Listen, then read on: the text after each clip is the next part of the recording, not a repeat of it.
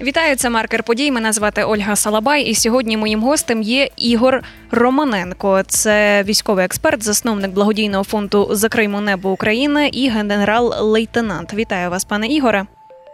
Я вас вітаю також. Розпочнемо, звичайно, з хороших новин. Удар по Кримському мосту. І росіяни спочатку заявляли, що кілька годин потрібно для відновлення, а потім вже з'явилася інформація, що треба на це місяці. Що це дає для України?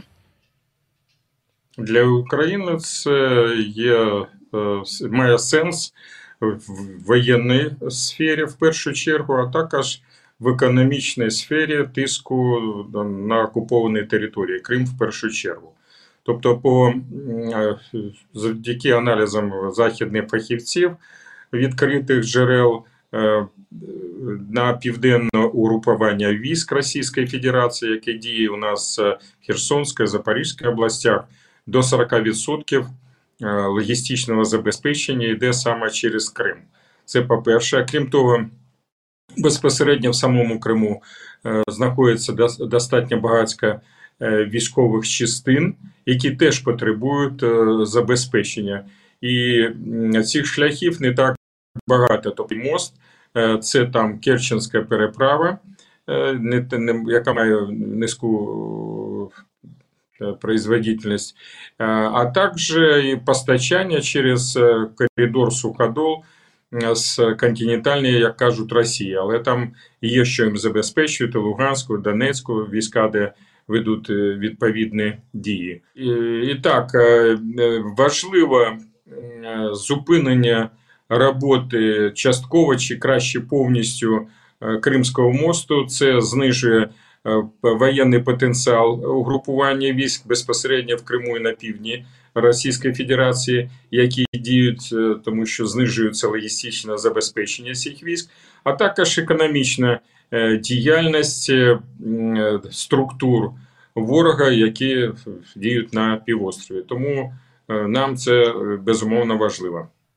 Ми бачимо кілометрові затори на цьому мосту, хоча він вже зруйнований, фактично. І от росіяни радять своїм громадянам їхати в об'їзну через так звану дорогу смерті, тобто через окуповані території, де тривають бойові дії.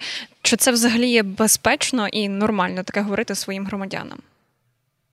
Ну, вони, як вони, вони не цінують ні громадян, ні своїх солдат по великому рахунку і тому можуть радити, але ж е, більшість громадського населення, яка намагається таким чином е, значить, вирішують свої е, питання, вони не поїдуть, тому що саме перевізники, навіть тут самі за кермом питання, а перевізники по більшості відмовляються.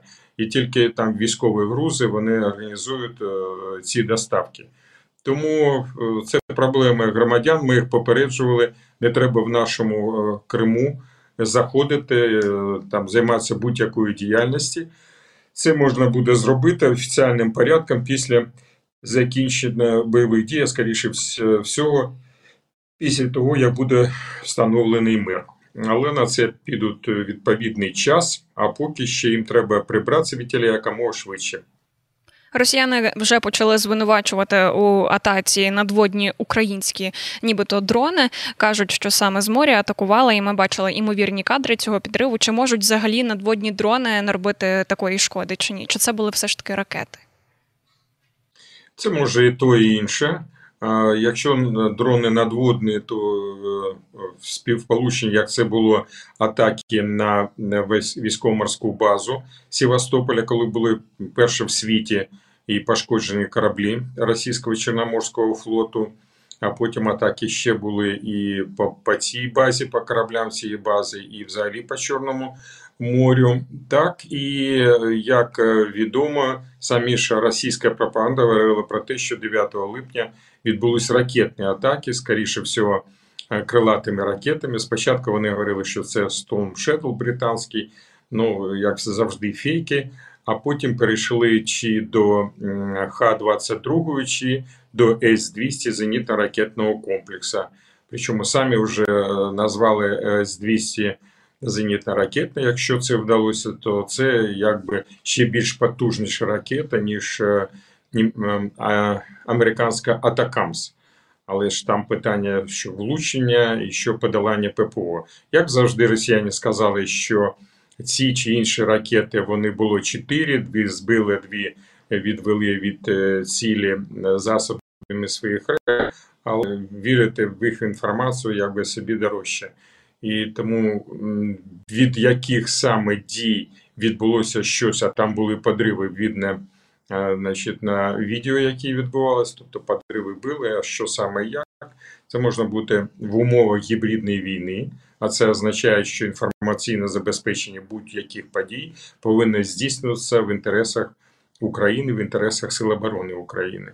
Тому правду про це е, ми можемо і як по подіям в жовтні минулого року на цьому ж Кримському мосту е, точно ви з'ясувати після війни. А поки є версії, я ссилаюсь на джерела закордонні, де вони говорять е, ну от таким чином.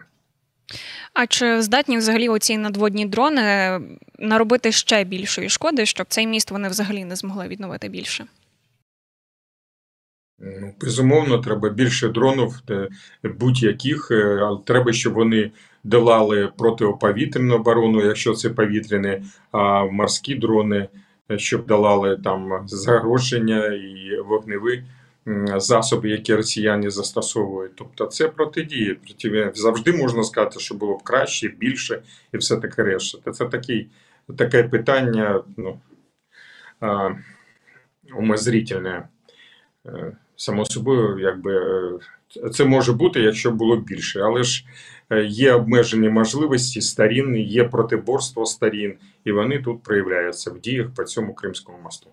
Путін сьогодні збирає засідання через удар по Кримському мосту. Е, і от чого нам від цього чекати? Бо ми пам'ятаємо, коли минулий раз вдарили по цьому мосту, що було з нами. Тобто, це були відразу масовані ракетні атаки, критична інфраструктура. Ми сиділи без світла годинами. Що чекати цього разу? Ну вони будуть думати безумовно про якусь реакцію. Е, в можливостях у них залишилось нанести удари ракетні, безпілотними апаратами і так далі. Тобто Путін сам його оточення е, вони визнають і сприймають тільки позиції сили. На жаль, не завжди американці це з'ясують, а ми росіян знаємо давно, якби і глибоко, і тому чітко уявляємо, що е, значить, на таку роду підготовку треба. Е, відповідним чином діяти і готуватись з нашого боку. Тому готуємося до гірших сценаріїв, але готуємося, а не впадаємо в паніку. Ще також давайте поговоримо про ситуацію на фронті. З'явилася інформація нещодавно, що росіяни активно починають наступати на Куп'янському напрямку, бо для Путіна взагалі Харків і Харківщина має якесь велике значення. От що це означає? Вони хочуть знову зайти туди, захопити все. Вони би ну, фраза захопити все. Безумовно, Путін задачу ставив, що захопити е, всю Україну, потім ну, всю якби. Не складається захопити по Дніпро, а потім захопити ті області, які визначили, все таке решта. Е, то їх хотілки залишаються з ними. А тут питання полягає у тому, що значить, е, на сході країни їх війська вони розташовані ближче всього до свого кордону і тому вони поповнюються через там їх хаб в Валуйках відповідними резервами, як по особовому складу, так і е, по озброєнню техніки, і по е, оцінкам західних фахівців е, на напрямах Куп'янському, Сватовському і Ліманському ворог зосереджив до 120 тисяч військових і декілька сотень броньованих одиниць броньованих техніки.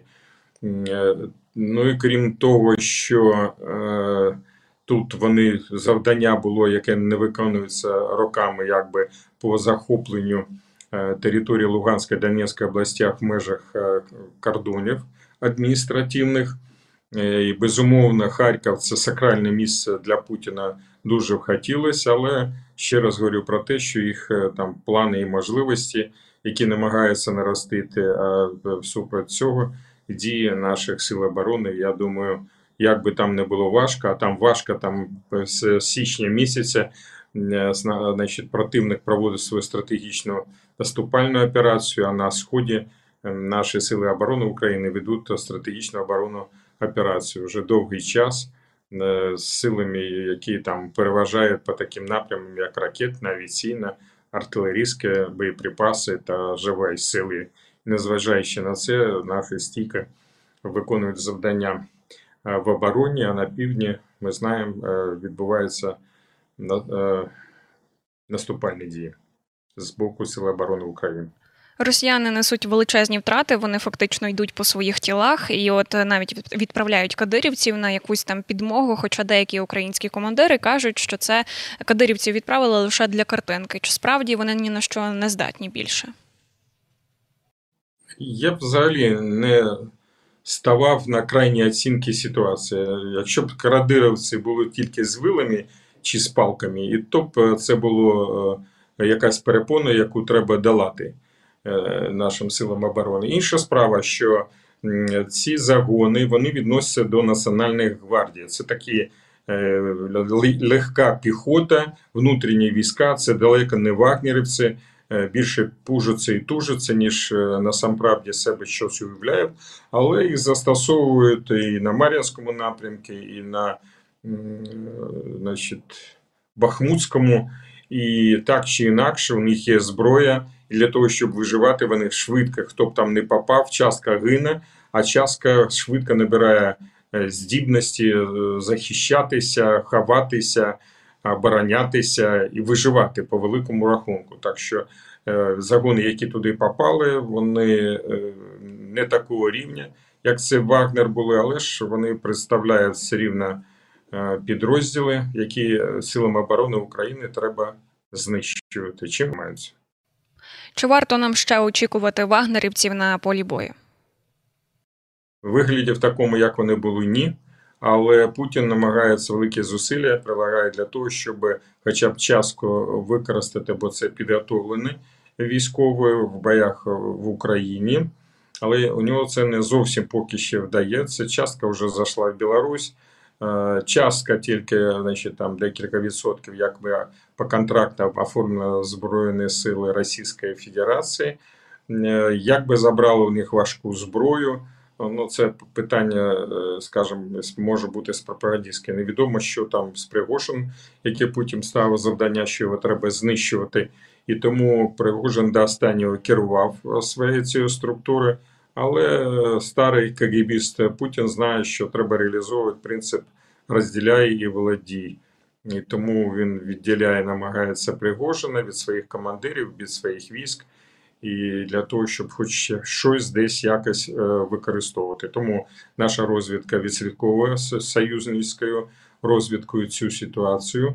По Вагнерсу відслідковуємо, де вони як. Частка там, часто, частка з них хоче в Африку і е, Близький Схід заробляти, а хто там їх е, показували, робили посилку відносно того, що це приватна компанія, але ж Путін сам розкрився, що було державне фінансування і фактичне управління через Пригожина, як там бачив це Путін. Але бачите, не склалось, відбувся путч, і зараз до сих пір. Е, з одного боку, вони не можуть упорядкувати е, все це з вагнерівцями, а з іншого, по, значить, це дало повштовх до протестів. Е, ну, по-перше, зараз заарештували там на допитах велика кількість генералів. Е, безпосередньо зі збройних сил, які якби допомагали Пригожину. А крім того, є протести, які пов'язані, наприклад, вже війська на фронті, що принципово небезпечно. Тобто, на причому на рівні командуючої армії 58-ї, це на Запорізькому напряму е, генерал-майор Попов, а також генерал-майор на, на десантних військ Сільвестров, який діє на Бахмутському напрямку, теж е, протест. Тобто е, наслідки цього путча е, вони ще будуть мати місце далі, і це дуже небезпечно в системі взагалі державного управління, а тим, паче в системі воєнного управління під час ведення бойових дій. Пане Ігоре, дякую вам за розмову. Я нагадаю, сьогодні гостем маркера подій був Ігор Романенко, військовий експерт, засновник благодійного фонду Закриймо небо України, генерал-лейтенант. Дякую, мене звати Ольга Салабай. До зустрічі.